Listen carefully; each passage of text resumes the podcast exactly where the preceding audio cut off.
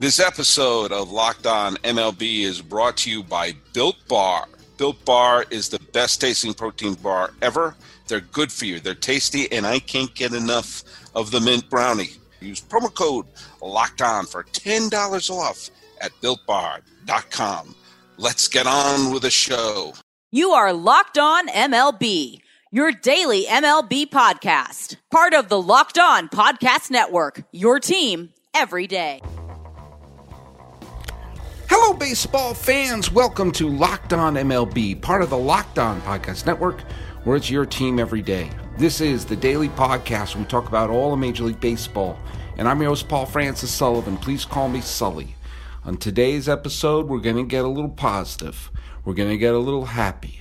And I am going to be going through some, well, let's just say, my warm baseball memories and address some of the negativity over the last couple of days.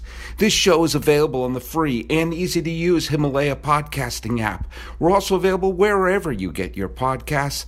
And when you're staying at home in these uncertain times, make sure to tell your smart device to play podcast Locked On MLB or check out some of the other great shows on the Locked On Podcast Network, including Locked On Fantasy Baseball with Scott Cullen. You can follow us on Twitter at Locked On MLB underscore net. We're on Instagram and Locked On MLB. I'm your pal Sully. You can follow me at Sully Baseball on Twitter, Sully Baseball Podcast on Instagram. Before I get into the meat and also the potatoes of the show, I am going to address the last couple of days where I have expressed my frustration and I've also expressed some of my apprehension about starting a season. As the Players Association is proposing, what's an 82 game season or something like that, I stand by everything I said. I do. I stand by all the things that I felt. I do.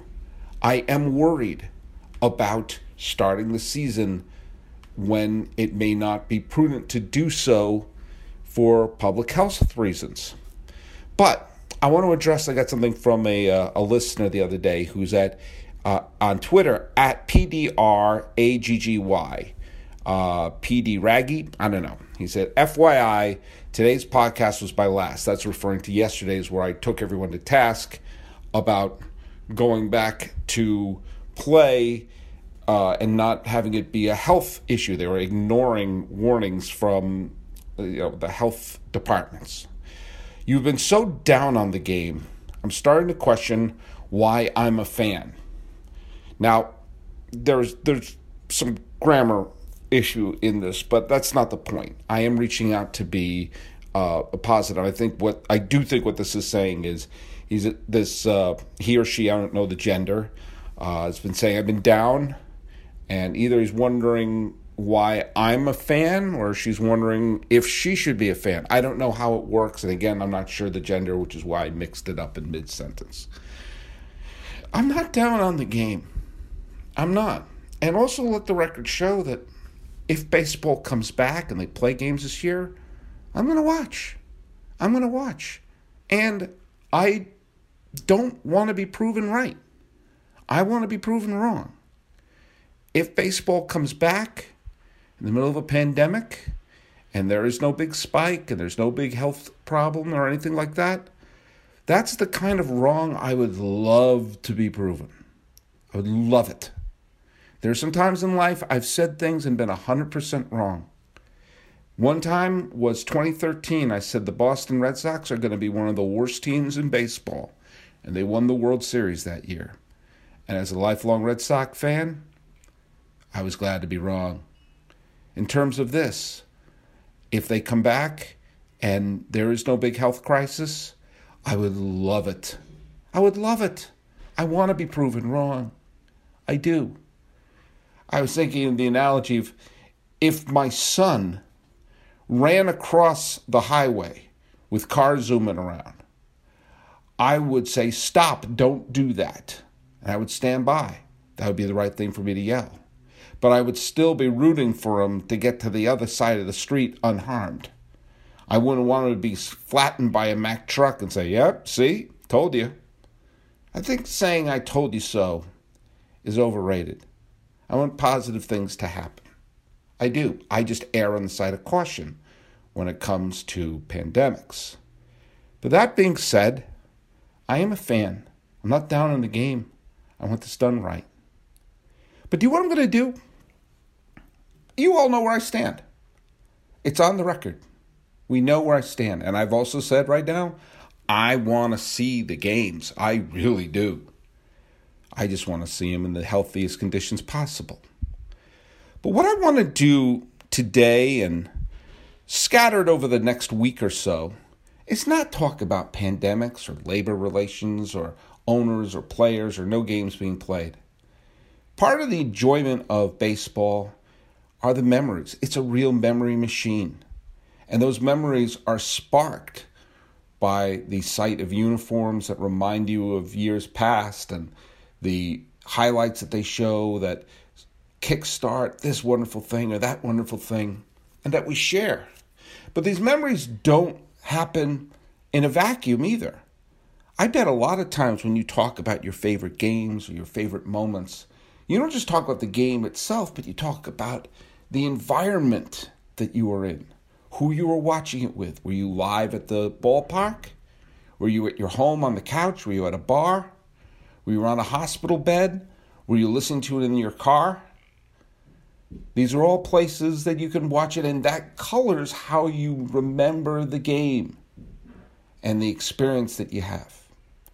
So let me tell you what I'm going to do. I'm not going to be doing this every single day over the next couple of weeks, but I am going to cover all of these in the next week or two. I'll do several shows with this as my topic, and these are off the top of my head the moment of pure baseball happiness that I have for each year. I wrote down a little chart starting with 1979. And the reason I picked 1979, that was the first year I really, really watched the beginning of baseball, the ins and outs of baseball in a regular season. I watched games in 77 and 78. But 79, when I was age seven, that's when my baseball memories started to crystallize. My teacher was Mrs. Bresciani at the Weston Country School in Weston, Massachusetts. And she was the wife of the statistician of the Red Sox, Dick Bresciani, who went on to be in the Red Sox organization for many decades. And I'm still Facebook friends with Mrs. Bresciani, by the way. That year, 1979, was the first year I really understood what a baseball season was and the ebbs and the flows of it. And I have what is called the rule of seven, and perhaps it is somewhat biased towards my own memories. But I believe that your first real sports memories and your real memories of what's going on in the world tend to start when you're around seven years old. Think about who your first favorite baseball player was, your first memories of whatever sport basketball, hockey, Olympics, football, whatever it is, whatever your sport is. Your first time you had an inkling of stuff going on in the news. I remember the Iran hostage situation, which was right around then. I remember the election of Ronald Reagan and Jimmy Carter, and also John Anderson was a third party candidate, if I remember correctly off the top of my head. So, what I'm going to do with this little chart that I wrote out is I wrote out every single year from 1979 to 2019. Every dang year. And I closed my eyes, and when I said that year, I wrote down the first baseball memory that popped into my head for each year. Now, I will cheat a little bit because there are some years where the Red Sox won the World Series, a sentence I never thought I would say when I was a younger person. And I decided because those titles and championships have been talked about to death in 04, 07, and 13 and 18, I said another memory, the second memory that popped in my head or the best non Red Sox memory that popped in my head. So, this is a little journey a journey of nostalgia and a journey of complete positivity, but one that is not going to mirror you, my dear listener, exactly because these are my memories. These are my recollections. And what it may do is it may spark your own. You know, when you talk about, I, I promise you, I'm not going to talk about the 2004 ALCS or World Series.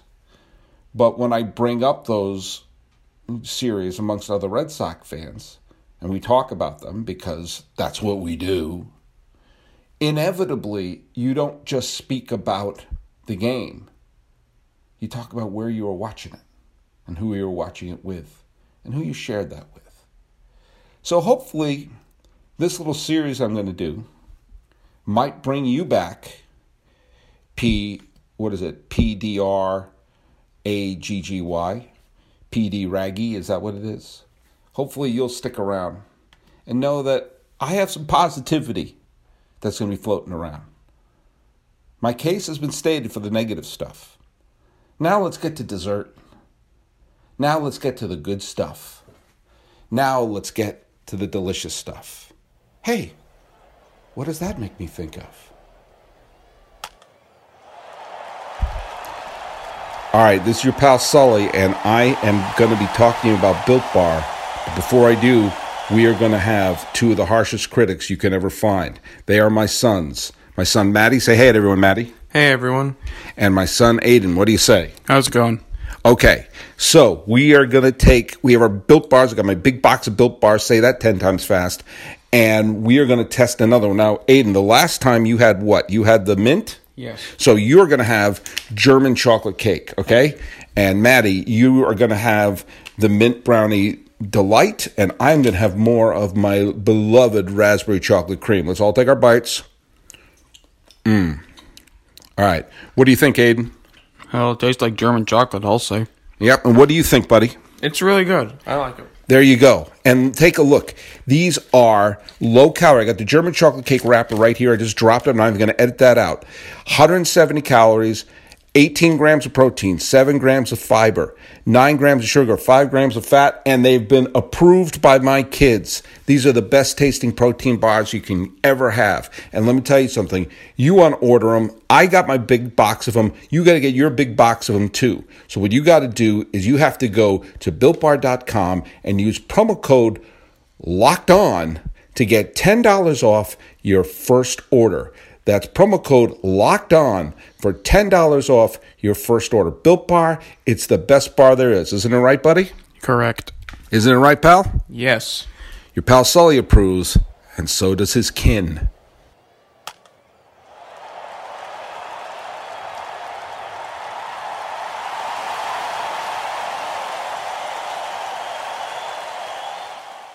All right, I got some energy going. I have a couple built bars in me. I'm ready to go. I'm ready to go. I'm ready to go. Thanks, by the way, thanks to my, my kids for helping me with that ad. So let's talk about this first episode. I'm going to be talking about my first memories that pop in my head, but for every year of the 1980s. Now, I'm going to cheat a little bit because I'm going to include 1979. So this is 1979 through 1989. And so I will talk about when I wrote it down each of these years, I wrote out the first thing that popped in my head.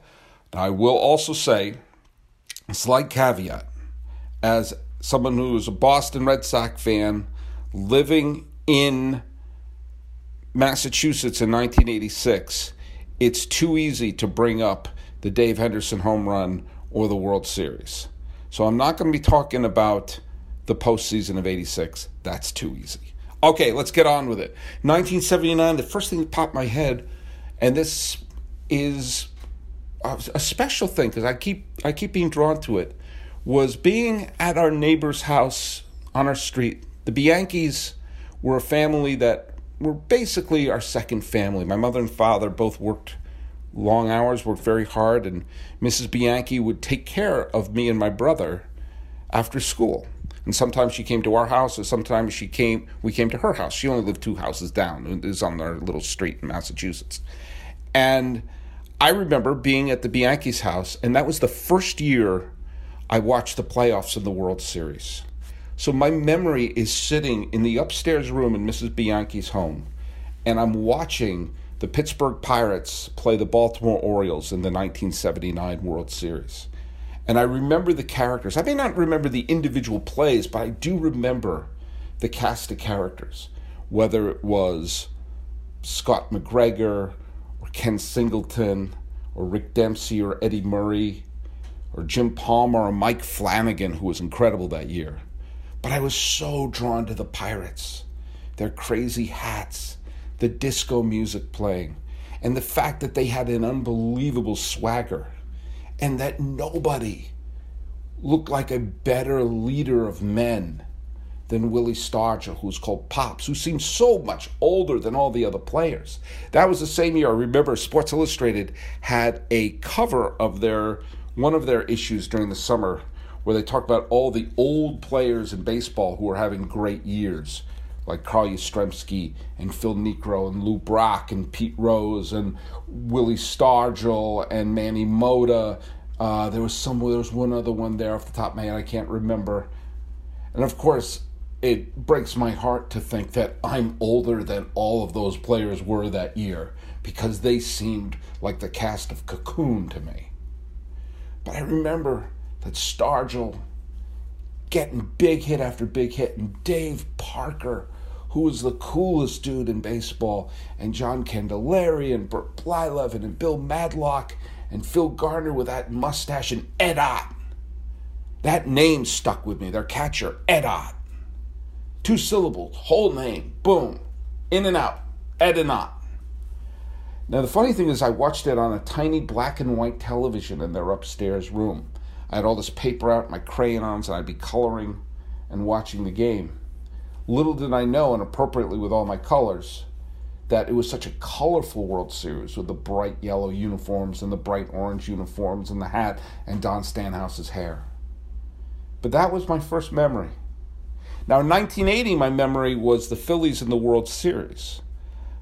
My cousins, I had a bunch of cousins who were Phillies fans, and I was rooting so hard for the Phillies to win because it didn't occur to me that the Red Sox would ever be allowed to be in the World Series. So the Phillies potentially winning was almost like my team winning, like my cousins would be happy. And it's funny that my biggest memory was not the moment when they won the World Series, but the moment just before it.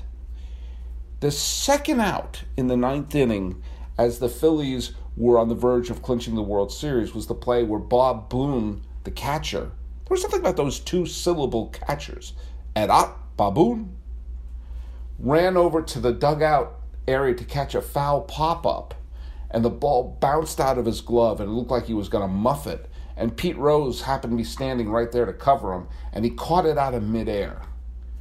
And what was so awesome was not just that Pete Rose made that catch, but when he ran back to get the ball to Tug McGraw, he dribbled the baseball. He threw the baseball on the ground and it bounced back up. Sitting on our couch, watching that in color, rooting for the Phillies, there was something so cool about that. And then when Tug McGraw got Willie Wilson with the final strikeout and had his arms go up in the air and there was the big pile. I used to simulate that on my front lawn. And that began my fantasy of wanting to be the bullpen closer to close out the World Series and my fascination with the pitchers who throw the final strike. And I used to draw pictures of my fictitious leagues over the years, and it would always be jumping up in the air and the fans running on the field. 1981 is an interesting year for memories because my family lived in Europe for 1981. My father was transferred and we lived in Switzerland. And so I didn't really get to watch much baseball. I saw, I read the line scores as they were printed in the uh, the International Herald Tribune. And we went back to America for that summer during summer vacation. And of course, all I wanted to do was watch a baseball game. And baseball was on strike. So we came back to America and there was no baseball to watch and it was killing me. And the second to last week that we were in America before we went back to Geneva, the strike ended, and we happened to be in Connecticut visiting relatives. And my same cousins, who were big Phillies fans, were up there visiting as well. And for the first time in my life, I went to a National League game. We went to Shea Stadium, and I thought Shea Stadium was beautiful. Absolutely beautiful. And I love that you could see parts of the skyline. And we were sitting in the upper deck, and I saw Pete Rose, Mike Schmidt, and everyone play the Mets Joe Torre was the manager of the Mets then, and Bob Gibson was his pitching coach. I also remember that day, it was hat day. So I didn't get to see a Red Sox game, but I did get to see a Met game, and I came back to Geneva with a Met hat. Now, in 1982, my biggest memory, my family moved back to Massachusetts. The best friend I made in Europe was another American kid whose parents were transferred to Geneva. My buddy PJ Jurak was my best pal there, and he grew up in Peoria, Illinois, a huge Milwaukee Brewers fan and Green Bay Packer fan. They must have some Wisconsin connection. But the Brewers were great. They had Rollie Fingers, they had uh, Ted Simmons, they had Cecil Cooper, Paul Molitor, Robin Yount, Don Sutton, Pete Vukovich. And like when the Phillies won, I had a certain proxy pennant that I was cheering for, which were the Milwaukee Brewers. Because if the Brewers won the World Series, that meant my buddy PJ was going to win the World Series. And he was living in Europe still. And one of my great frustrations when I was living in Europe was I didn't have any baseball to watch, even on tape. And so I got a big pile, 10 year old Sully got a big pile of VHS tapes, and I taped every playoff game that the Brewers were in and mailed those tapes across the sea to my buddy PJ. And when they got to three games to one in the World Series, or three games to two, sorry, against the, the Cardinals in the World Series, I was convinced the Brewers were on the way to winning the World Series. Didn't happen. They lost the last two. And if they had had a healthy Rollie Fingers, they probably would have won the World Series. I digress. I watched a lot of baseball in 1983. The Red Sox stunk that year, but I did watch a lot of baseball that year, and mainly because it was Carl Yastrzemski's final year. And Yaz was sort of this connecting tissue to a previous generation. He was my grandmother's favorite player, and everyone loved Yaz and I went to many, many games. And I remember there was one game where my summer camp all took a trip to Fenway Park. We got these painter caps that said Yaz. They were terrible. They were flimsy. They were as steady as used toilet paper. But I remember being there in the stands and like pillars in our way. Fenway Park is so great on TV, and yet there's so many terrible views. But I remember being so happy that I went to so many games. We went to a bunch of games in 1983. That Red Sox team stunk. But I felt there was a sense of urgency. It was our last chance to see Yaz. Now, in 1984, I actually was a lot more interested in movies than baseball that year. That was a year when you had Ghostbusters and Indiana Jones and the Temple of Doom and Star Trek 3, The Search for Spock and The Karate Kid and 2010 and Beverly Hills Cop. It just seemed like every week there was another film that caught my attention, and I was starting my my taste in film was starting to mature a little bit as well. But I do vividly remember as everyone in their moose was rooting for the Cubs to win the pennant, that I had a soft spot in my heart for the Padres. It was like nobody wanted them to win, and I felt they've never even been in the World Series. Ever. So why is it just the Cubs that everyone's rooting for? And I'll never forget watching in our living room Steve Garvey's home run over Henry Cotto that he hit off of Lee Smith to tie the series, the NLCS, and force it to a final and deciding game. My, Garvey running around the base path with his arms up, or there's one arm up, sorry. That was my biggest memory of that year. Now, 85 was the year that I really matured as a film watcher. As films like Witness and films like Brazil and Kiss of the Spider Woman, these are all films that really, really affected me. After Hours, Lost in America. I'd gone on to eh, Purple Rose of Cairo. I was really becoming more of a film buff. And the Red Sox stunk that year. But I still followed baseball. And I was a big Pete Rose fan. I really was. And I remember on September 11th, 1985, watching Pete Rose get that hit off of Eric Show.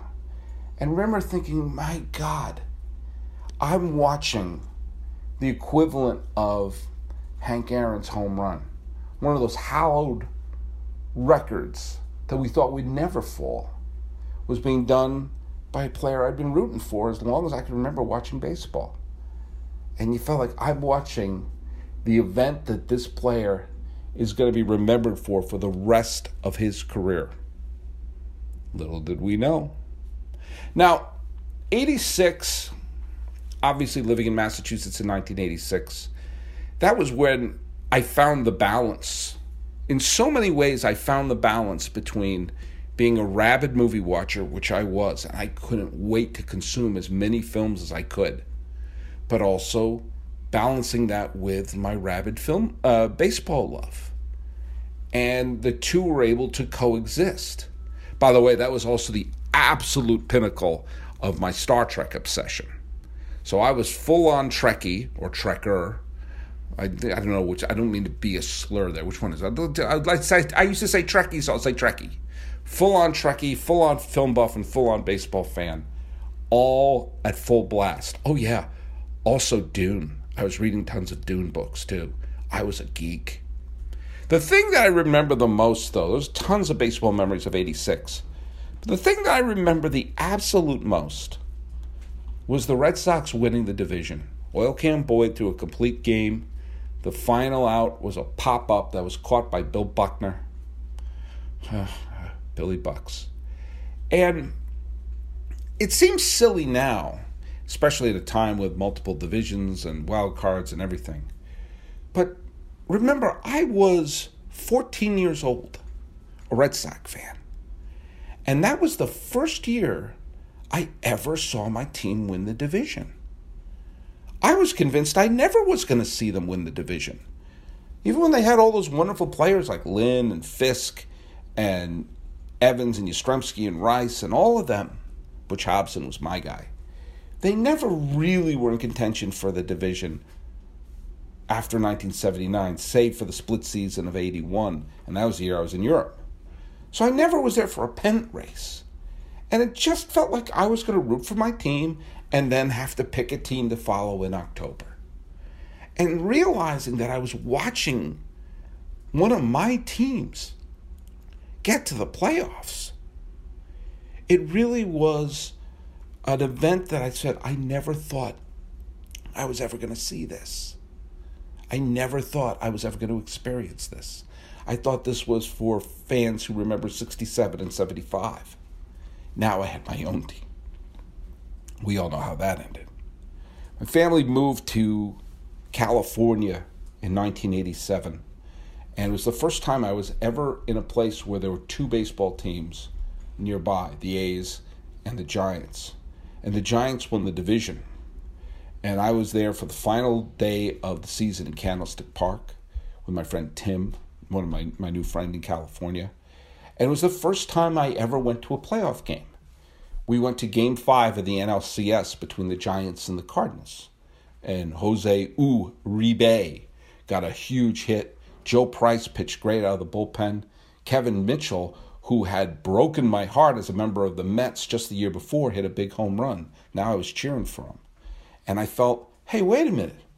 Maybe I found a winner with the Giants a year after the Red Sox broke my heart. Well, that October they showed that the Giants were very similar to the Red Sox and their mojo. But the fact of the matter is, I was at a playoff game, something I thought I would never see.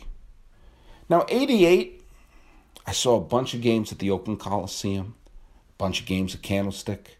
I went back to Massachusetts for that summer and I saw a fabulous game with my buddy Roger Fritz. where We went to see Roger Clemens pitch against the, I believe it was the Mariners at the game.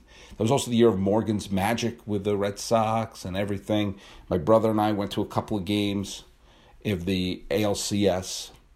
But my memory that I first wrote down was going to the San Jose Giants with my dad, minor league team, single A ball at the rickety municipal stadium built sometime around World War II. And the reason we went there, I love going to minor league games. I still love going to minor league games. But we went to see Ken Griffey Jr., play for the San Bernardino Spirit. I was consuming Baseball America at the time and all the stuff saying that Ken Griffey Jr. is going to be the next huge star. I remember saying to my dad, let's go see him. Let's go see him in the minor leagues. Let's say we saw him when. He hit a couple of triples. He threw a guy out from center field trying to round first base. And if you've ever been to the stadium in San Jose, the players walk out the same exit as the fans. So you see when the, the visiting team is going to the bus to take it back to their hotel, they're walking, you're walking outside with players in full uniform. And I remember I caught up with Griffey and I told him, you know, he, I was 17. He must have been, you know, I was, I was 16. He must have been like like two years older than me, three years older than me. But I was still in awe, like he was like he was so much more mature than me. He signed my copy of Baseball America and chatted with me for a couple of minutes. Super nice, super cool. And when he got back on the bus, I said, Hey, good luck. The Mariners need you. And he looked at me and he smiled and he said, I know. The next year he was in the majors and he went on to be a Hall of Famer and became one of my favorite players of all time.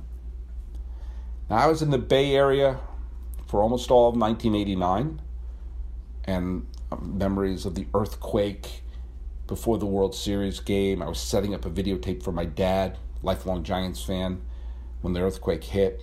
Saw a bunch of games in Oakland, a bunch of games at the stick, including game three of the National League Championship Series between the Cubs and the Giants. But for some reason, the memory that popped in my head from 1989 was that summer I took summer classes at Northwestern University. The year before I went to college, I did uh, film and television classes there. And I got to meet a bunch of people who would go on to continue to know my days in film and TV.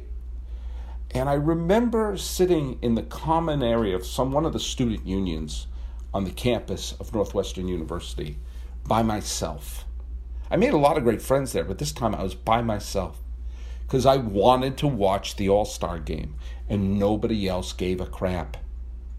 And I remember sitting there and I had like my chicken fingers and french fries because I was 17 and scarfing down a Pepsi and watching Bo Jackson launch a ball a straightaway center field where all the seats were tarped in the center field area of the, the enclosed Anaheim Stadium with Vin Scully and Ronald Reagan doing the call for NBC and just be like, my God, Bo is incredible. And what a lot of people forget is the very next batter was Wade Boggs. Do you know what he did? He also homered. So there you go. So those are the first memories that pop into my mind. The first positive memories that pop in my mind from 1979 to 1989. Now, maybe you have memories of each of those years too. Maybe you're too young. Maybe you weren't born yet. But I guarantee you, if you're listening to this podcast, I will eventually get to a year that you remember because I'm going to take it right up to 2019. Maybe not tomorrow. I'm going to spat, scatter it out because I got other stuff I wanted to do. But I really was doing this in response to anyone who thinks that I'm down on the game or I'm negative or not a fan. I'm a huge fan. And I want to make more memories like this, more good memories. Memories are going to stick with me and maybe these will jar a few memories for you. This podcast went a little longer than I normally do, but do you know what? So what? It's all positive. We're friends. Besides, what are you doing today? You're listening to your Sully. So go to the free and easy to use Himalaya podcasting app. You can also follow us wherever you get your podcasts and check out some of the other great shows on the Locked On Podcast Network, where it is your team every day, including Locked On Fantasy Baseball with Scott Cullen this has been the Locked On MLB show for what the heck day is it? It's the 10th day. We're already in mid June, the 10th day of June 2020. I'm your host, Paul Francis Sullivan. Please call me Sully.